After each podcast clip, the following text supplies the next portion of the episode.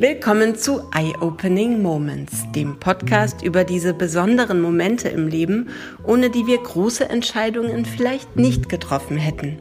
Ich bin Anne-Kathrin Heyer von Edition F, euer Host für diese fünfteilige Podcast-Reihe, in der wir euch jede Woche eine spannende, inspirierende Frau vorstellen.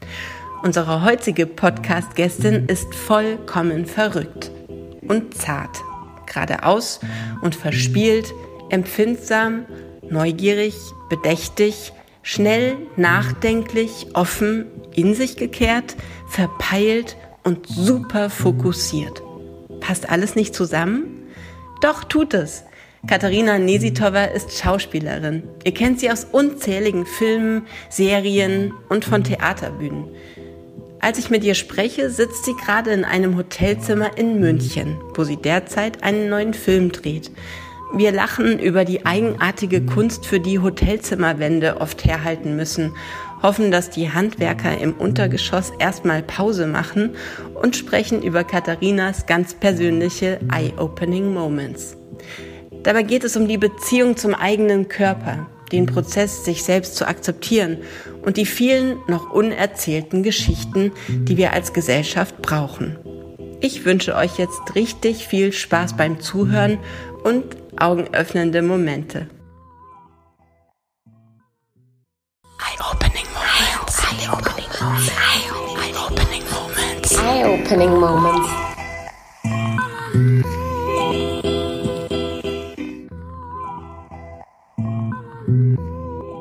Diese fünfteilige Podcast-Reihe dreht sich rund um das Thema Eye-Opening Moments. Kleine und große magische Inspirationen, die uns im Gedächtnis bleiben. Präsentiert werden die Eye-Opening Moments von Max Factor. Die neue Divine Lashes Mascara sorgt für augenöffnende Momente im Alltag und bei besonderen Anlässen. Die ultraleichte Textur sorgt für sofortiges und intensives Volumen, ganz ohne Verklumpen. Viel Spaß beim Zuhören und jede Menge Eye-Opening Moments.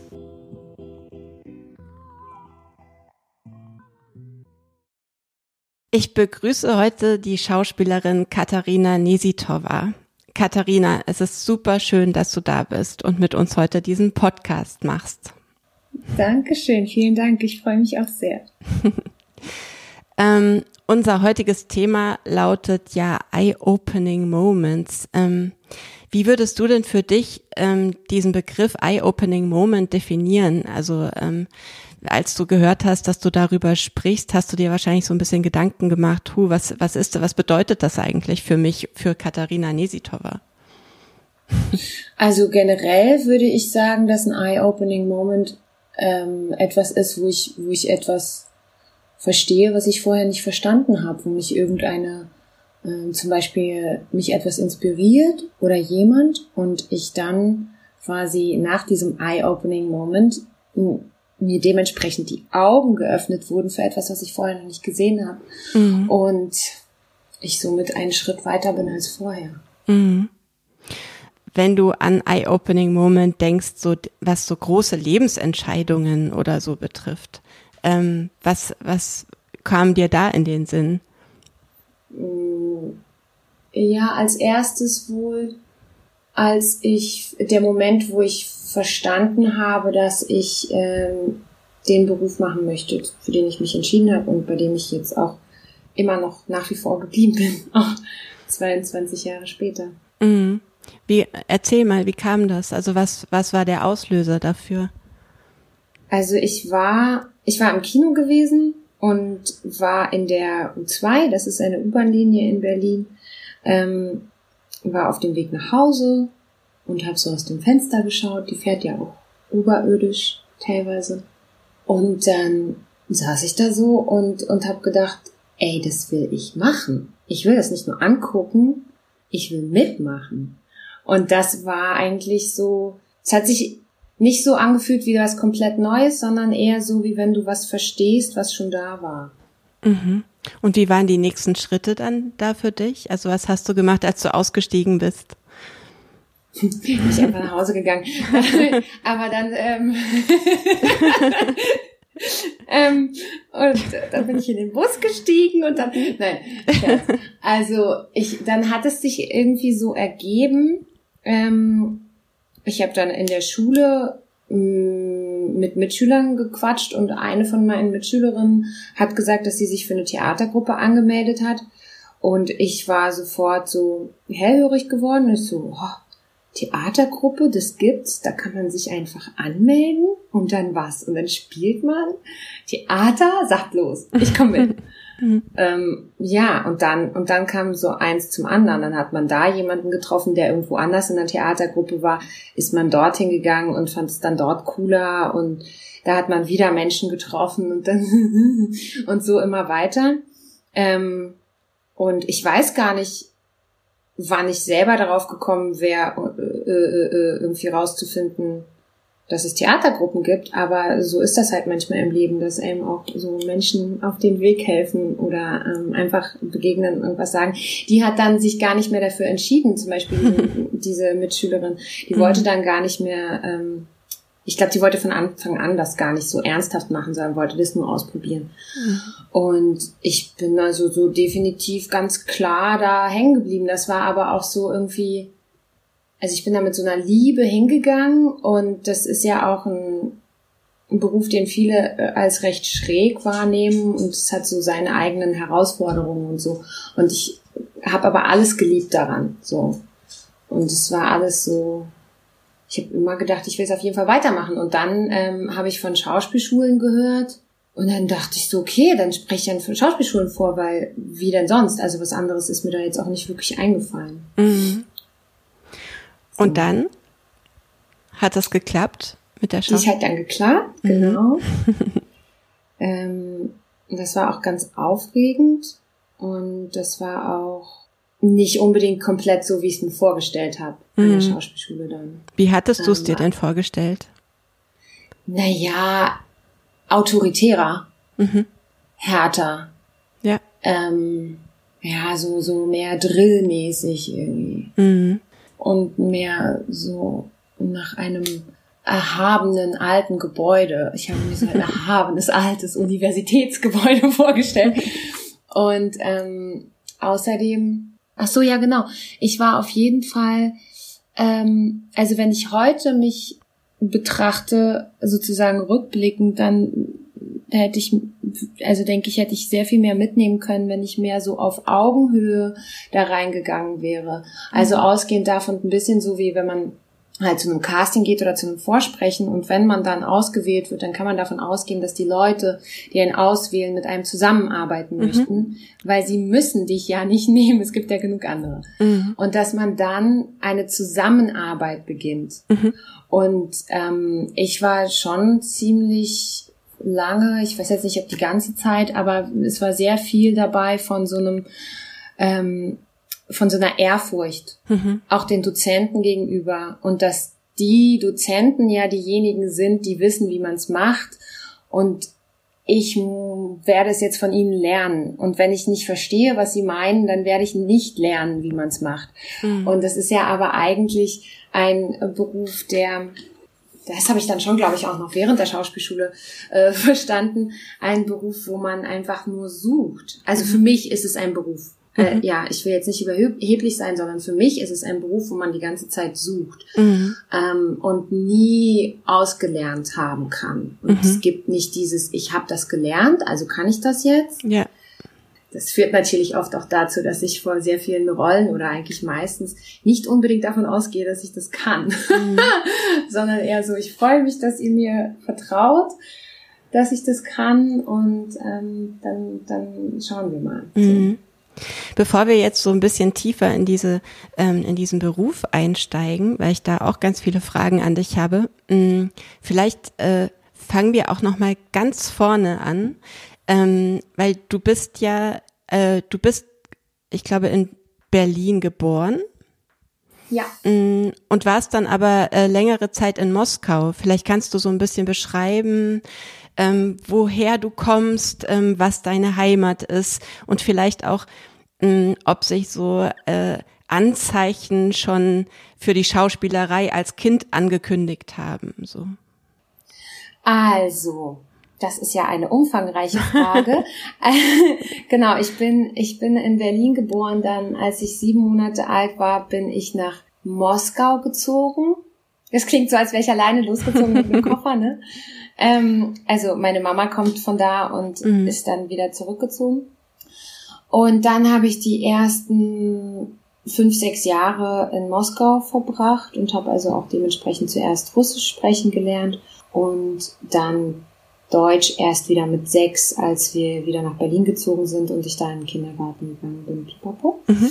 Und Anzeichen, rückwirkend betrachtet gab es schon Anzeichen, aber ich habe die nicht zu deuten gewusst lange. Also eben bis ich 13 war und äh, diesen Moment hatte, wo ich äh, in der U-Bahn dachte, ich, ich will mitmachen, habe ich das nicht so richtig verstanden. Da habe ich dann immer eher, also diese Sehnsucht gespürt, aber gedacht, dass das halt einfach alle haben. Mhm.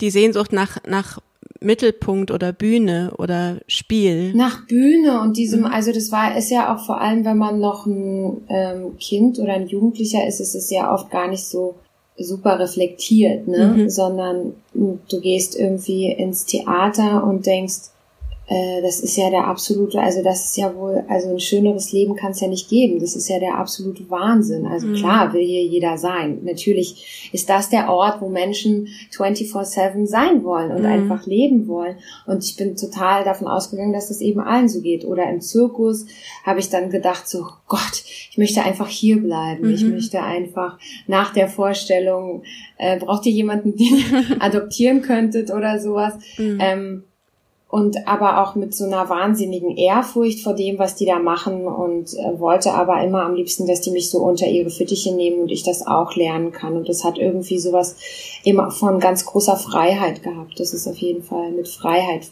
verbunden. Mhm. Ähm, ja, jetzt habe ich einen Verein verloren. ähm, genau, also wir waren jetzt bei den ersten Anzeichen, ähm, die es als Kind gab. Vielleicht kannst du auch erzählen, wie würde denn deine Mutter das ähm, beantworten? Wie würde deine Mutter äh, die kleine Katharina von drei, vier Jahren beschreiben? Ach, das glaube ich gar nicht, dass die, also die haben mir nie was erzählt von wegen, mhm. es gab so, äh, da haben wir uns gedacht, du wirst bestimmt Schauspielerin. Ja. Nö, gar nicht. Sondern es gab nur einen Moment, ähm, den hat meine Oma mir erzählt und ich bilde mir ein, ich kann mich auch noch dran erinnern, aber das ist ja dann immer so eine Sache, ob man sich wirklich dran erinnern kann oder sich eher ähm, die Beschreibung so einpflanzen. Und da war ich, glaube ich, vier oder fünf und in diesem, wir waren in den Sommerferien immer in so einem kleinen Ort bei St. Petersburg, bei mhm. meiner Großtante. Mhm. Und da gab es im sogenannten Kulturhaus ähm, so ein Auftritt von Musikern und also einer Musik- und Tanzgruppe. Mhm die so Volkslieder performt hat und dann eben diese Volkstänze aufgeführt. Und das fand ich so toll, dass ich auf die Bühne, also es war halt draußen, ne? Und ja. ich bin einfach auf die Bühne geklettert und habe dann mit denen mitgetanzt mhm.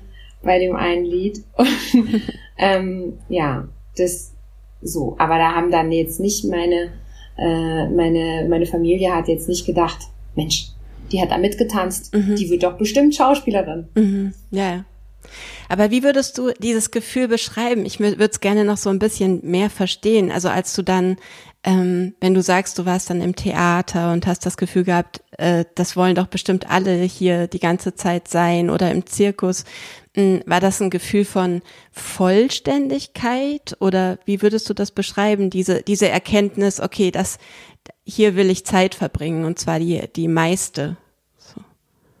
Ich würde das als ganz körperliche Erfahrung beschreiben und als, also du sitzt da und schaust zu und du kannst, du bist aufgeregt und hast so ein Kribbeln und das ist, ähm, macht etwas mit dir in jedem Fall. Ob es jetzt Theater ist oder Zirkus, dafür ist es ja da, dass es etwas mit einem macht, dass das Publikum sozusagen auch das durchleben kann, mhm. was die Leute auf der Bühne durchleben. Mhm. Und ähm, ich wollte nicht sitzen bleiben mhm. und das im Sitzen, sondern ich wollte mitmachen. Ich wollte also, dass dieses, diese Energie, die man da empfängt, dass man die auch abgeben kann und dass man ähm, Und die Bühne ist eben der Ort, wo man das tatsächlich auch körperlich und emotional ausleben kann. Mhm. Weil als Zuschauer schaust du zu, klar hast du auch Emotionen und so weiter, aber es ist wie, es kommt nicht so richtig raus. Mhm. Es kommt vielleicht raus, wenn man weinen muss oder so. Mhm. Aber ne, man, man, man verkörpert es nicht. Und ich, ich glaube, ich wollte unbedingt dieses verkörpern. Mhm. Also ich zum Beispiel, ich liebe Tanz auch. Ich habe nie jetzt irgendwie eine professionelle Tanzausbildung gemacht oder mhm. so, aber ähm, Tanz liebe ich wirklich so, dass es weh tut. Es ist wirklich, ich liebe es, in Tanzperformances zu gehen, aber es ist fast schon schmerzvoll zuzugucken, weil mhm. ich will eigentlich die ganze Zeit das auch äh, machen und diese Bewegungen ausführen mhm. und so. Mhm. Oh ja, das kenne ich auch gut. Ich konnte auch eine Zeit lang gar nicht ins Ballett gehen oder so, weil ich ja. äh, musste das so aus äh, Gründen des, ähm, ich bin zu groß geworden und musste dann aufhören damit. Und dann habe ich das einfach gesehen und ähm, und mir sind ständig die Tränen gekommen aus so wahnsinnig, mhm. ja, wie soll man das nennen, egoistischen Gründen oder so. Ich wollte einfach, ähm, ich wollte da selbst drauf und ich konnte nicht mehr. Und äh, mhm. ja, also ich kann es extrem gut nachvollziehen, auf jeden Fall. Als mhm. du dann, ähm, als du dich dann dafür entschieden hast, ähm, das beruflich zu machen, also ähm, Bühne, äh, und dann angefangen hast, auch so in Rollen zu schlüpfen und Texte zu lernen und so. Gab es da so, ähm, wie war das für dich erstmal? Also ähm, äh, dieses, dieses in andere Charaktere reinschlüpfen und gab es da konkrete, ja, wie so Eye-Opener, die, ähm, die dich nur darin bestätigt haben, ich bin hier genau richtig?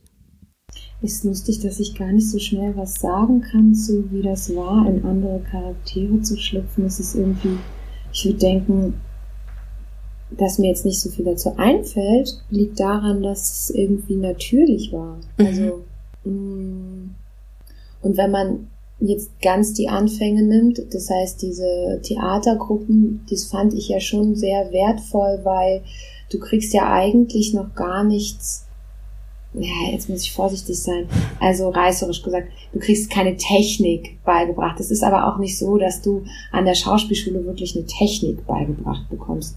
Aber auf jeden Fall ist es in der Theatergruppe geht es noch viel weniger darum, dass du etwas beigebracht bekommst und dann ähm, irgendwie Resultate zeigst, sondern es geht einfach darum, dass man irgendwie zusammen Theater macht und zusammen mhm. an einem Strang zieht und einfach was auf die Bühne stellt. So. Mhm ähm, es hat sich bestätigt, dass ich es sehr, sehr, sehr als sehr befreiend empfunden habe, auch sehr emotionale Momente und also wenn zum Beispiel schreien musste auch auf der Bühne äh, und ähm, Verzweiflungsmomente und so weiter, so eigentlich Emotionen, die nicht alltäglich sind, sage ich mal jetzt, mhm. ähm, dass die da auf der Bühne, dass man das ausleben kann, das hat mich das Gegenteil von abgeschreckt, ähm, sondern ich fand das irgendwie total, äh, ich habe mich da willkommen gefühlt, mhm. weil alles, was in einem ist,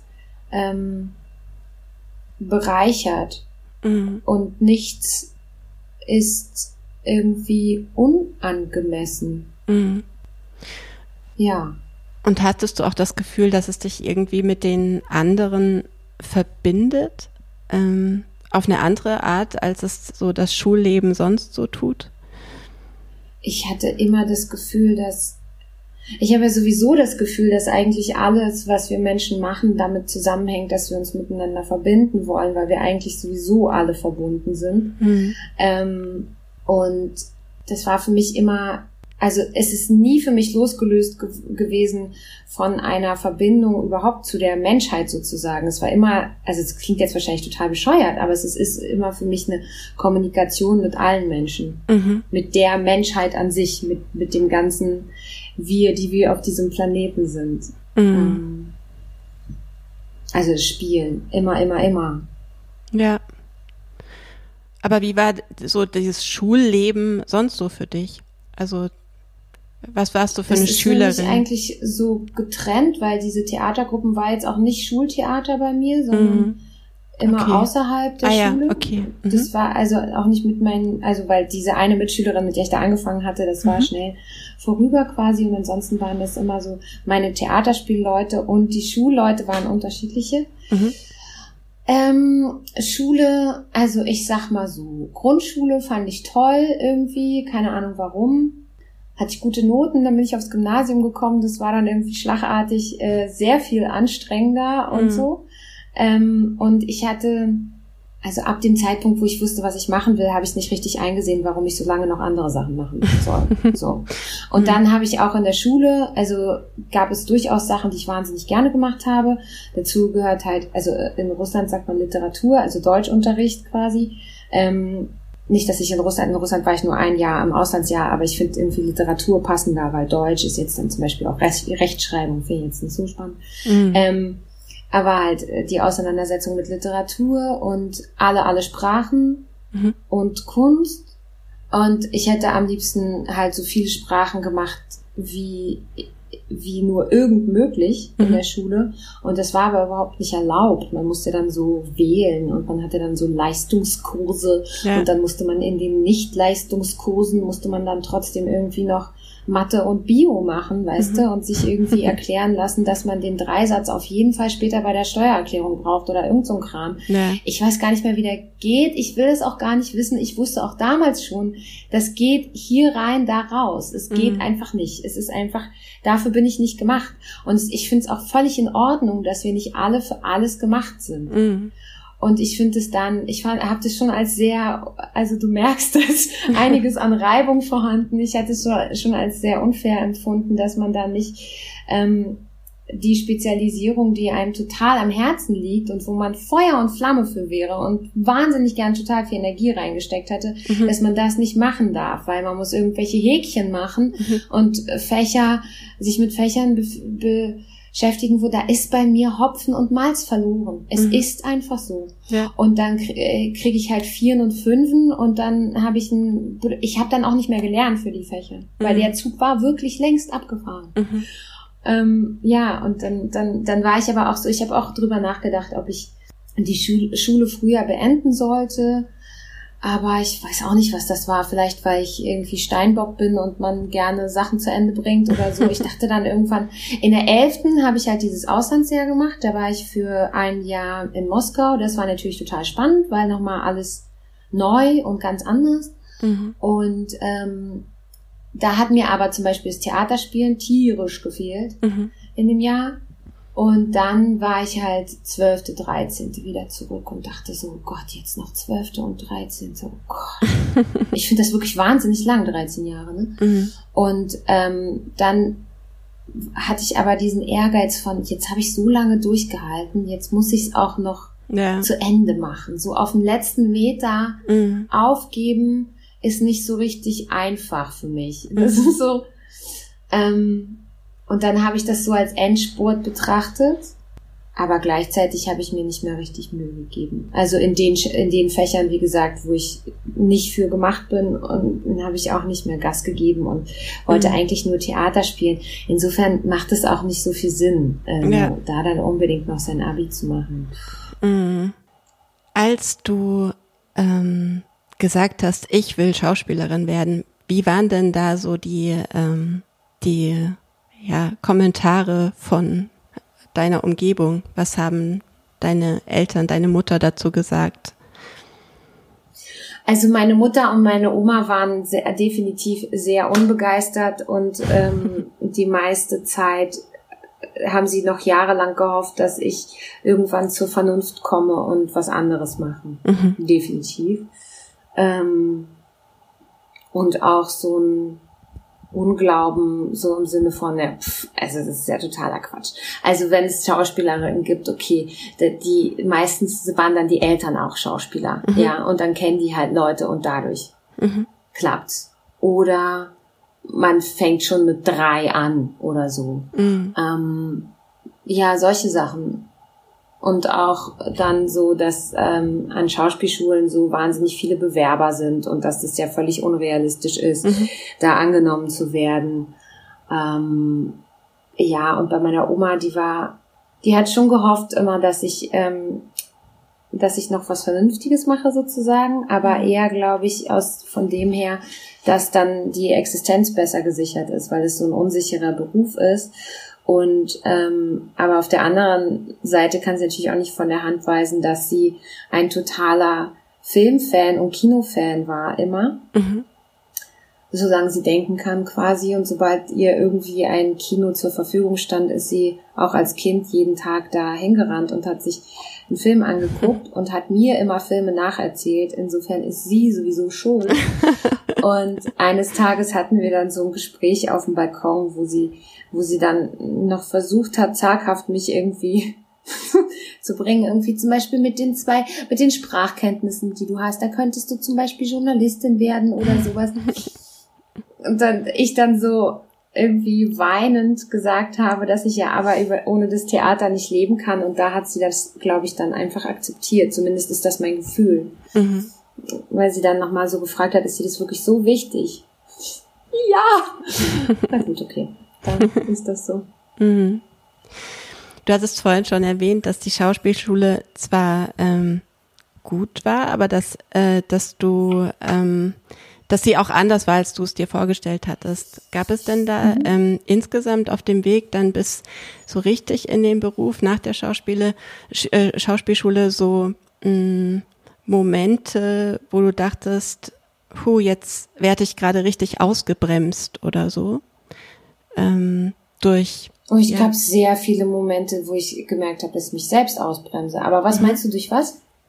Ja, ähm, es gab, äh, ich habe vor kurzem in einem Interview mit Anna Brüggemann, ähm, äh, sie, sie hat beschrieben, dass man ja als Schauspielerin und vor allem als, als Schauspielerin die ganze Zeit so einer bestimmten Bewertung ausgesetzt ist, dass man die ganze Zeit irgendwie versucht zu gefallen und so weiter. Und dass es total schwierig ist, ähm, da einerseits ganz tough zu sein und das alles so an sich abperlen zu lassen ähm, und andererseits ähm, braucht man ja so eine ähm, bestimmte Unsicherheit und so eine Sensibilität auch unbedingt für das Schauspiel. Also dass das so ein Zwiespalt ist. Ja, ja, das ist sehr wahr. Ähm, wobei ich auch bei mir sehr oft die Erfahrung gemacht habe, dass ich eigentlich, ähm, also ja, die Angst nicht zu gefallen, ist auf jeden Fall präsent. Mhm. Ich glaube, sie bleibt auch, sie wird auch präsent bleiben, selbst wenn man schon sehr viel weiter ist. Also ich bin Gott sei Dank sehr viel weiter jetzt, als ich war am Ende der Schauspielschule. Ansonsten mhm. hätte ich das Ganze wahrscheinlich auch nicht ausgehalten. Ähm, dennoch bleibt sie und manchmal kommt sie dann so ganz überraschend, wenn du denkst, du warst eigentlich ganz entspannt und bei dir und dann kommt sie so dahergesprungen. Mhm. Tada, ich kann mich auch so äußern. Gucke mal, gucke mal, mach dir doch was aus. Aber ich habe meistens das Gefühl, dass das vor allem von mir ausgeht, mhm. mehr als von den Menschen um mich rum. Mhm. Und dass ich eher selber so der größte Kritiker bin. Mhm. Und dann, wenn ich, wenn quasi diese Seite angesprochen ist, also diese Seite mit AI, mhm. äh, die, die, der Unsicherheit da anfängt zu singen, dass ich dann ja auch viel in andere Menschen reininterpretiere. Mhm. Aber sehr oft ist es ja auch so, dass jemand grimmig guckt, nicht weil er jetzt gerade mich scheiße findet und es mir aber nicht sagt, sondern weil was ganz anderes suboptimal läuft und mhm. er gar keine Zeit hat, sich jetzt damit zu befassen. Ähm, aber es ist ein, es ist ein total wichtiges Thema und es ist ja auch ein, ein wichtiges Thema, finde ich, nicht nur beim Schauspielberuf, sondern generell beim, beim Filmemachen. Mhm. Oder eigentlich natürlich bei allem, aber jetzt, wenn wir in der Sphäre bleiben, wenn man äh, beim Filmemachen gefallen will, das wird schwierig. Mhm. Und gleichzeitig, natürlich will man ähm, auch positives Feedback. Das liegt ja in, in der Natur des Menschen auch irgendwie gefallen zu wollen. In, weil man irgendwie nach einer Verbindung sucht und danach ähm, sich verstanden zu fühlen. Mhm. Aber man kann eben nicht allen gefallen. Mhm. Und man kann nicht von in, in jedem resonieren und irgendwie was ansprechen. Mhm. Ja, aber der, also der schauspielerische Beruf ist definitiv, oder ich kann das ja auch, ich weiß gar nicht so genau, wie sehr da der Unterschied zwischen Schauspielern und Schauspielerinnen, also zwischen Männern und Frauen, die Erfahrung in dem Business ist, weil ich tatsächlich solche Gespräche sehr viel mit Kolleginnen mhm. geführt habe. Mhm. Ähm, aber der ist natürlich nochmal zugespitzt, weil du hast quasi dieses von innen und von außen. Mhm. Also dein Äußeres wird bewertet und auf eine Weise ja auch dein Inneres, mhm. weil wenn du spielst, dann gibst du ja dein Inneres und ja. gibst es preis und ähm, deine Fähigkeit, sagen wir mal, dich zu öffnen und dich verletzlich zu machen und diese Verletzlichkeit zuzulassen, wird auch bewertet und ähm, ich also ich habe die größte Angst ist eben die, die ist sehr viel präsent, dass ich mich eben nicht äh, öffnen kann dann, mhm. wenn es sein muss. Mhm. Und ähm, je mehr ich diese Angst habe und je mehr ich versuche, ihr beizukommen, desto größer ist es auch. Also desto größer ist die Gefahr, desto eher passiert es auch. Mhm. Passiert auch immer wieder. Also das geht auch überhaupt nicht weg. Mhm. Mhm. Aber wenn du dich so ähm, vergleichst mit der Katharina, die direkt aus der Schauspielschule gekommen ist, mh, mm, hast du dir da so eine Art Strategien mh, aneignen können, ähm, zum Beispiel Ablehnung äh, nicht persönlich zu nehmen, sondern eben äh, zu sagen, okay, ich, ich passe nicht auf die Rolle, die, die Entscheider, Entscheiderinnen haben was anderes gesucht. Und ähm, ist das so gewesen bei dir, dass du Dinge vielleicht am Anfang auch persönlich genommen hast und ähm, äh, darüber dann ja ähm, sich so eine Angst entwickelt hat, mit der du gelernt hast zu leben? Mm, das geht ehrlich gesagt Gott sei Dank bei mir mit dem persönlich nehmen, weil ich mir oft mhm. vorstelle, ich würde den Film machen mhm. und ich würde die Regie machen und ich hätte das Drehbuch geschrieben zum Beispiel und dann betritt einfach jemand den Raum, der kann oder die kann noch so gut spielen, dann kommt jemand anderes rein und ich weiß einfach, das ist das ist diese Rolle, so, mhm. das ist diese Figur, die ich erzählen will. Mhm. Ähm, also bei mir spielt sich das schon sehr viel ab, eben mit diesem, also mit mir selbst eigentlich, mit dieser Instanz und diesem, ich weiß einfach, wenn ich loslassen konnte und wenn ich aufmachen konnte und einfach in dem Moment war, dann bin ich glücklich damit. Mhm. Und wenn ich das nicht konnte, passiert das trotzdem, dass das Feedback manchmal auch positiv ist. Mhm. Aber ich bin dann trotzdem nicht glücklich damit, weil mhm. ich ja danach gesucht habe, nach dieser Öffnung und ähm, nach der Wahrheit, so mhm. nach der Wahrhaftigkeit. Mhm. Mm, ja, aber das ist mit den Ablehnungen, das, das geht, das ging aber auch vorher. Ich habe auch an der Schauspielschule beim Vorsprechen ähm, irgendwer hat gesagt, das waren dann so 500 Bewerber bei uns auf 10 Plätze und an der Ernst Busch sind es wohl so 1000. Ich weiß nicht, wie es jetzt ist, aber damals mhm. hieß es so irgendwie. Mhm. Und ich glaube aber an der Ernst Busch werden dann mehr als 10 angenommen. Insofern, mhm. ja. Aber das sind alles so Zahlen. Gott sei Dank wird es da für mich total abstrakt. Mhm. Also ich gehe dann dahin und ich denke mir so, ja, das sind auf jeden Fall viele. Mhm. Es sind viele. Ja. Aber selbst wenn es drei sind und es wird einer genommen, kann es trotzdem noch, also für mich fühlt es sich, ich weiß, aber es gibt diese Information, diese rationale, dass es statistisch gesehen deine Chancen größer sind, mhm. wenn du eine von dreien bist, ne? Mhm. Und nicht eine von 50 mhm. oder so. Aber das ist für mich, das kommt nicht an. Es ist mhm. für mich, fühlt es sich immer gleich wahrscheinlich oder unwahrscheinlich an. Mhm. Ja. Da, vielleicht, weil ich, weil Mathe nicht mein Ding ist. so. Mhm. Mhm. Ja. Ja, verstehe ich auch total. Meins auch nicht. ähm, und wie, wie bist du mit so, mh, mm, vielleicht auch, wenn du an die Anfänge denkst, mit diesem Schönheitsideal im Film umgegangen? Also damit habe ich eine Riesengeschichte mit dem Schönheitsideal im Film oder mit dem Schönheitsideal, das präsent mhm generell in den Medien mhm. ist und mit mir, weil ich habe sehr, sehr viele Sachen und Chancen in meinem Leben nicht äh, so sehr genutzt, wie ich sie hätte nutzen können, weil ich dachte, ja, dafür bist du ja eh zu dick. Mhm. Das habe ich ganz, ganz, ganz, ganz lange gedacht. Also wirklich die größte Zeit meines Lebens. Ähm, Aber das kam nur aus deinem Kopf. Ja, na ja, nee, es kam, also das kam aus meinem Kopf, dass ich das so bewertet mhm. habe, weil ich habe ja trotzdem Arbeit bekommen, so es wurde, ich wurde ja trotzdem engagiert, aber ich habe mich bei manchen ähm, an mancher Stelle einfach nicht beworben, weil ich dachte, nee, also ich sehe das auch bis, also es fängt gerade an, sich so aufzuweichen, mhm. sozusagen in mir. Ähm, da bin ich so im Prozess, Gott sei Dank, und, und sehr vieles ist davon mir abgefallen. Aber es wird auch ein Thema sein, das immer präsent sein wird. Mhm. Das, also das, ich werde damit daran immer so zu knabbern haben. Ähm, weil ich einfach auch dieses Bild hatte von Schauspielerinnen sind halt zierlich. Und Schauspielerinnen sind auf jeden Fall auch zierlicher als ihre Spielpartner. Mhm. Und wenn es so aussieht, als könnte er sie nicht hochheben, sondern würde er an ihr zusammenbrechen, haben wir ein Problem. Ähm, und so weiter und so fort. Und ich habe auch äh, sehr damit gehadert, dass ähm, ich nicht zerbrechlich wirken kann. Mhm.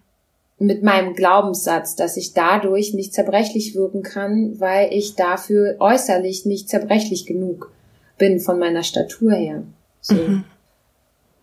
Was, was ich, ich habe dich ja schon im Film erlebt, überhaupt nicht nachvollziehen kann, weil ich finde, du bist eine wahnsinnig äh, sensible, wenn du möchtest, auch zerbrechliche Schauspielerin. Und ähm, ich das von außen, also ich eine ganz andere Wahrnehmung habe als du jetzt. Deswegen fragte ich auch gerade, ob das aus deinem Kopf kommt. Und ähm, wenn du sagst, du bist gerade so im Prozess, was hat diesen Prozess angestoßen und bist du da auch viel im Gespräch mit anderen Schauspielerinnen, die das ähnlich empfinden oder?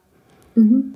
Ja, also erstmal vielen Dank und da freue ich mich sehr darüber. Ich hatte tatsächlich Gott sei Dank jetzt ein paar Momente, wo ich es mir auch selber quasi beweisen konnte. Mhm. Ähm, und das auch sehen konnte selber. Und außerdem, also was mir sehr generell geholfen hat auf dem Weg ist ähm, so eine Form von Körpertherapie, Schrägstrich Körperarbeit. Das ist die Greenberg-Methode, mhm. beziehungsweise Pantarei-Methode. Ähm, das habe ich so fünf, sechs Jahre gemacht ungefähr. Ähm, und da bin ich sehr viel besser sozusagen in meinem Körper angekommen. Und ähm, das ist nicht so, dass man das unbedingt quasi machen muss, sondern eher so, dass, da, dass man sich in so einer Session einfach die Zeit nimmt und die Konzentration nimmt für die allerwichtigsten Dinge sozusagen, für das, was am aller, allerwichtigsten ist. Und das ähm, ist manchmal schwierig, sich das am Set zu nehmen zum Beispiel. Mhm. Oder im Leben auch, sich das zu nehmen. Und ähm, ja, das ging tatsächlich auch sehr viel, diese Selbstakzeptanz hatte sehr viel damit zu tun, ähm, das auszusprechen und mit anderen Menschen zu besprechen ähm, und anderes Feedback zu bekommen.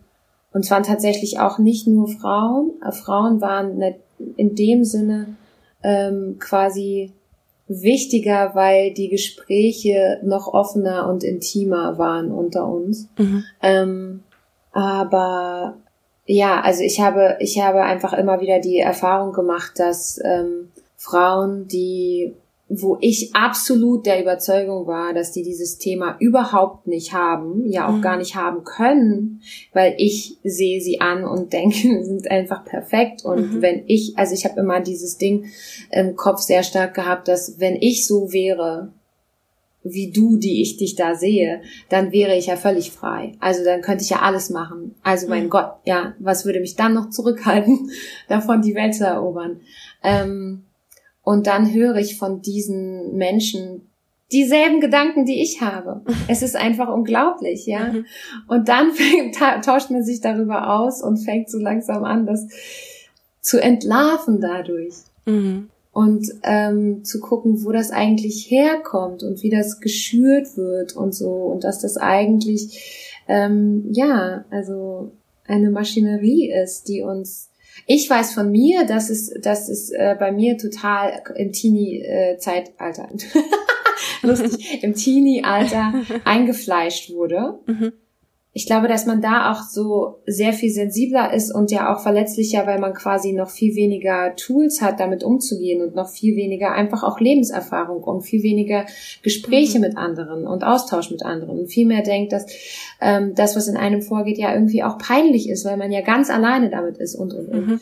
Ähm, und das hält sich dann erstaunlich lange, mhm. was da eingefleischt wird. Mhm. Und ähm, da hat es sicherlich auch eine Rolle gespielt, dass ich wusste, ich will einen Beruf machen, wo das Äußere nicht egal ist. Mhm. Ja. Und auf dieser Reise der Selbstakzeptanz hat mir zum Beispiel auch tatsächlich so etwas wie Instagram geholfen mhm. und ähm, Frauen, die da sich im Bereich von Body Positivity in, äh, engagieren und ihre ihre äh, Geschichten teilen und ihre Emotionen und Gedanken teilen. Mhm. Mhm. Ja. Also erstmal klingt ja auch das, was du erzählst, mit diesem, man lebt da so viele Jahre mit diesen, ja auch diesen, ähm, diesem sich selbst fertig machen. Ich muss dem und dem entsprechen und so. Ähm, und dass diese Gespräche, von denen du erzählst, schon auch so nach eye-opening Moments sich anhören, weil man irgendwie versteht, okay, mhm. ähm, so äh, isoliert, wie ich mich gefühlt habe, bin ich gar nicht. Wir sind irgendwie auf eine Art alle gleich und kämpfen mit denselben inneren Konflikten und ähm, und diesen mhm. Selbstzweifeln. Kann man das so bezeichnen? Dass, dass dir da so ein Licht aufging und du gemerkt hast, äh, krass, okay, dann können wir jetzt auch langsam mal alle damit aufhören. So. Ja, ja, ja, total, total. Das kann man auf jeden Fall, kann ich auf jeden Fall unterschreiben. Und ja, es ist einfach, wäre der, ich sage mal, es wird der größte Segen oder es ist der größte Segen, wenn wir einfach ähm, alle damit aufhören, weil es einfach so wahnsinnig viel Kraft kostet und ich weiß von mir selbst, wie viel Kraft es kostet, mhm. die man eigentlich für das wirkliche Leben braucht und mhm. investieren könnte und dann auch noch anderen was abgeben. Ja. Also beziehungsweise das wirkliche Leben besteht ja auch aus Geben natürlich. Ähm, mhm. Ja.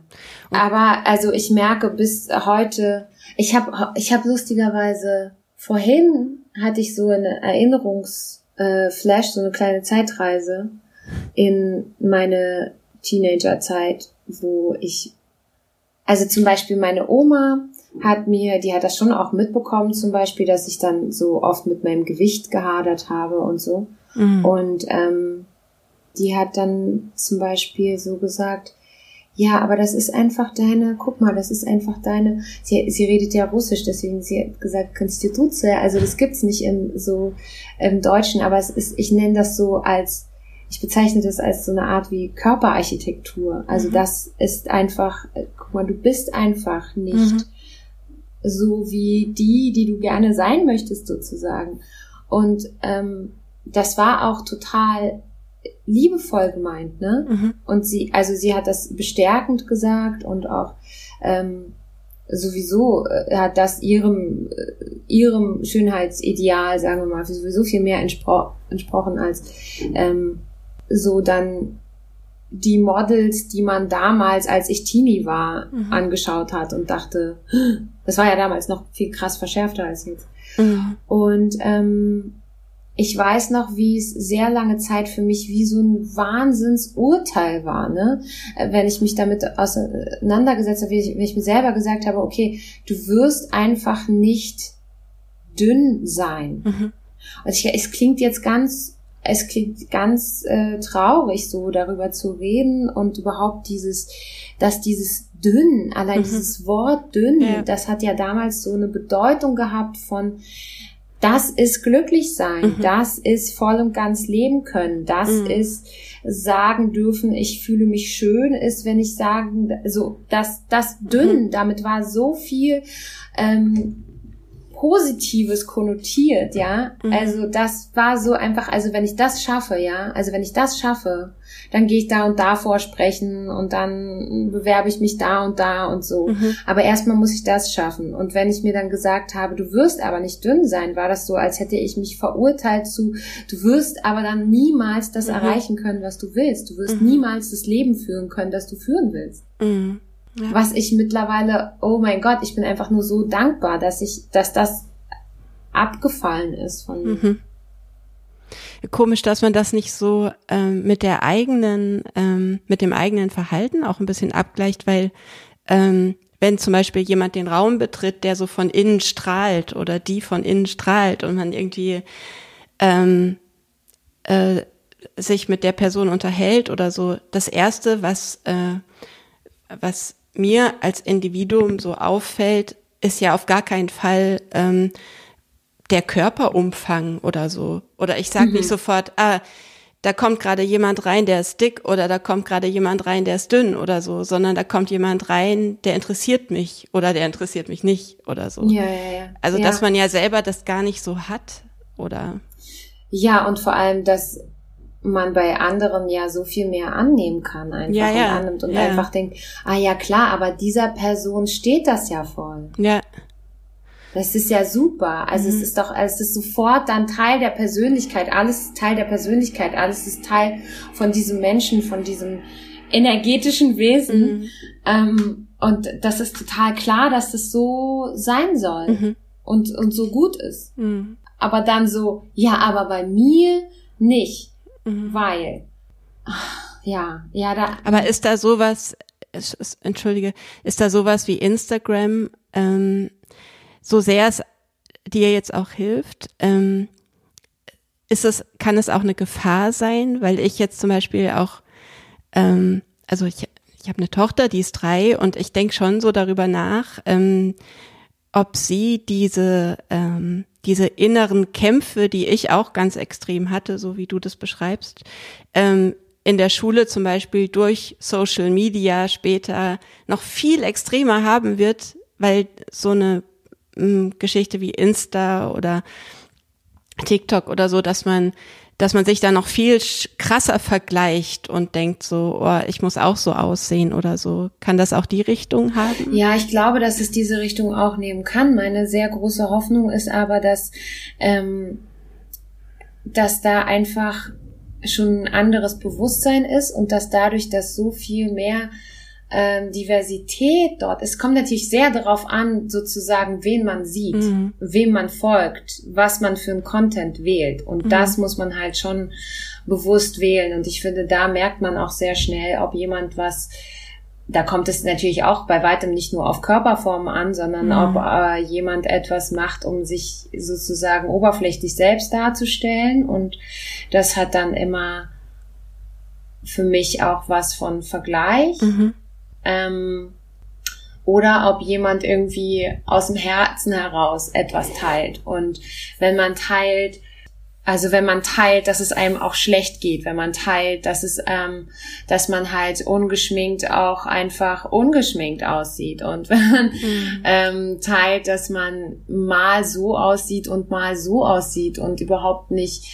also jetzt kann man natürlich über das Wort perfekt streiten, ne? Denn perfekt ist für den einen das eine, für den anderen das andere so, aber mhm. wenn man das alles, diese ganzen Wörter und Begriffe daran die ganze Zeit rüttelt, mhm und die die ganze Zeit nicht in so ein festes Raster verhärten lässt. Mhm. Eben dadurch, dass immer wieder noch jemand sagt, ähm, ja, hier, aber ich finde das toll und ich finde das toll und guck mal.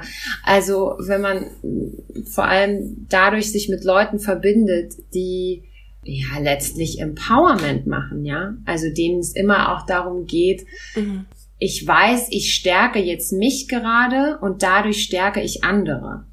Mhm. Dann habe ich ganz doll die Hoffnung, dass, ähm, dass da diese Generation schon sehr viel weiter sein wird. Irgendwie gehe ich voll davon aus. Ich habe jetzt noch keine Kinder, aber ähm, ich wünsche mir das total für die und mhm. auch halt so einen so einen offenen Umgang und das zu thematisieren mhm. und ähm, ja, immer irgendwie, ja, ich finde kein anderes Wort dafür, als daran zu rütteln, ja, dass das alles irgendwie in Bewegung ist, ne? Mhm.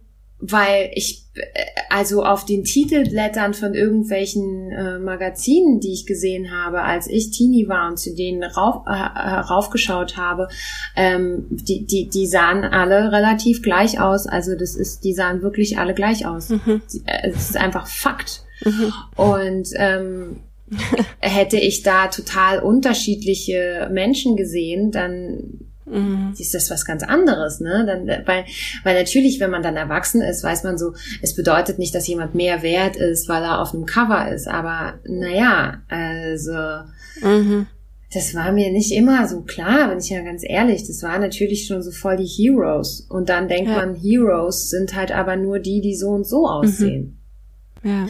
Aber ich weiß auch von Freunden, dass das ähm, dass die sich nicht so wohlfühlen mit Instagram und mhm. dann sagen, ja, ich habe die ganze Zeit das Gefühl, dass ich mich vergleiche mit anderen und dann komme ich in Stress und dann sollte man, also das ist, glaube ich, total persönlichkeitsabhängig und dann sollte man das auch mal abstellen. Ich habe es jetzt zum Beispiel für mich selber gerade auch abgestellt, weil es mir einfach gerade zu viel ist, weil ich so ein bisschen süchtig bin danach im Sinne von immer zwischendurch, wenn ich gerade nichts mache, dann mache ich jetzt diese App auf ne? Mhm. und merke, dafür geht mir ein bisschen zu viel Zeit mhm. drauf. Und jetzt gerade ist es nicht das Richtige. Jetzt will ich mich äh, auf die Arbeit konzentrieren und auch einfach nur auf mich und auf Stille, mhm. wenn, wenn ich frei habe. Mhm. Und das ist dann keine Stille einfach. Mhm. Ne? Selbst wenn ich was Positives, selbst wenn ich positiven Content sammle, heißt es, dass ich immer Bilder sammle. Mhm. Ja. Die ganze Zeit was passiert, mhm. die ganze Zeit Reize.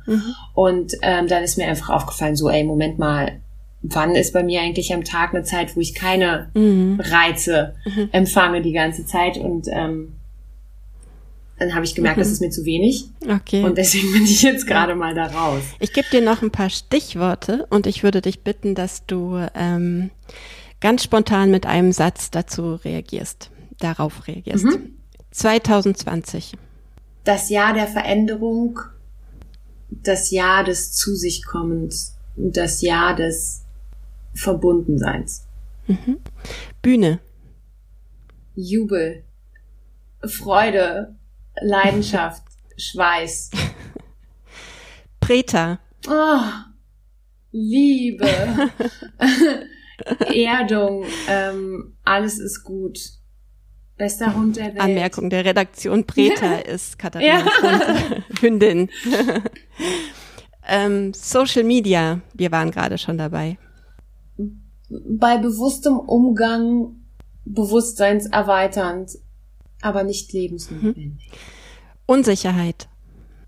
Unsicherheit ist ähm, etwas, was jeder Mensch hat und was man am besten in eine positive Energie, in eine, nein, nein, in Unsicherheit kann uns weiterbringen. Roter Teppich. Roter Teppich ist, ist Unsicherheit in ähm, Scheinwerferlicht. Mhm. Uh, perfect Day. Ein perfekter Tag ist ein Tag, an dem ich nichts muss, aber alles kann. ähm, Eye Opener 2021. Liebe. okay. Super, vielen Dank. Äh, Katharina, woran arbeitest du im Moment? Ähm, ich drehe gerade den Pilotfilm für eine mh, mm, neue Krimireihe, mhm. die da heißen wird Breisgau. Zumindest ist das der Arbeitstitel. Mhm. Und ich spiele da eine Ermittlerin namens mhm. Tanja Wilken. Hast du das Gefühl, dass ähm, du als Schauspielerin dich öfter fragen musst, wer bin ich eigentlich, um ähm, äh, dich besser in Rollen hineinversetzen zu können und auch wieder aus Rollen zurückzukommen und dann dich irgendwie verorten zu können und dich irgendwie sicher zu fühlen, da ähm, wo du dich am besten kennst. Also dass du dich ähm, ganz oft irgendwie nach deiner eigenen Identität befragen musst, vielleicht öfter als ähm, Nicht-Schauspielerinnen das tun. Ich würde es nicht so formulieren, aber ich würde jetzt sagen, äh, mhm. ja. Ich, also auf jeden Fall führt der Beruf dazu, dass, also der Beruf, wie ich ihn verstehe und lebe, führt dazu, dass ähm, ich mich sehr oft solchen Fragen aussetze. Ähm, Fragen, wer bin ich, was ist das Leben, wer sind wir eigentlich alle und überhaupt. Ähm, aber ich muss dazu sagen, dass ich glaube, ich würde mich eh mit solchen, äh, es ist irgendwie so, das bedingt sich so gegenseitig. Ich habe mich mit solchen Fragen eh beschäftigt, äh, gerne und, und irgendwie schon wahrscheinlich viel zu früh, keine Ahnung. Ähm, mhm. Und dadurch kommt auch ein Interesse für diesen Beruf. Mhm. Also es bedingt sich irgendwie gegenseitig.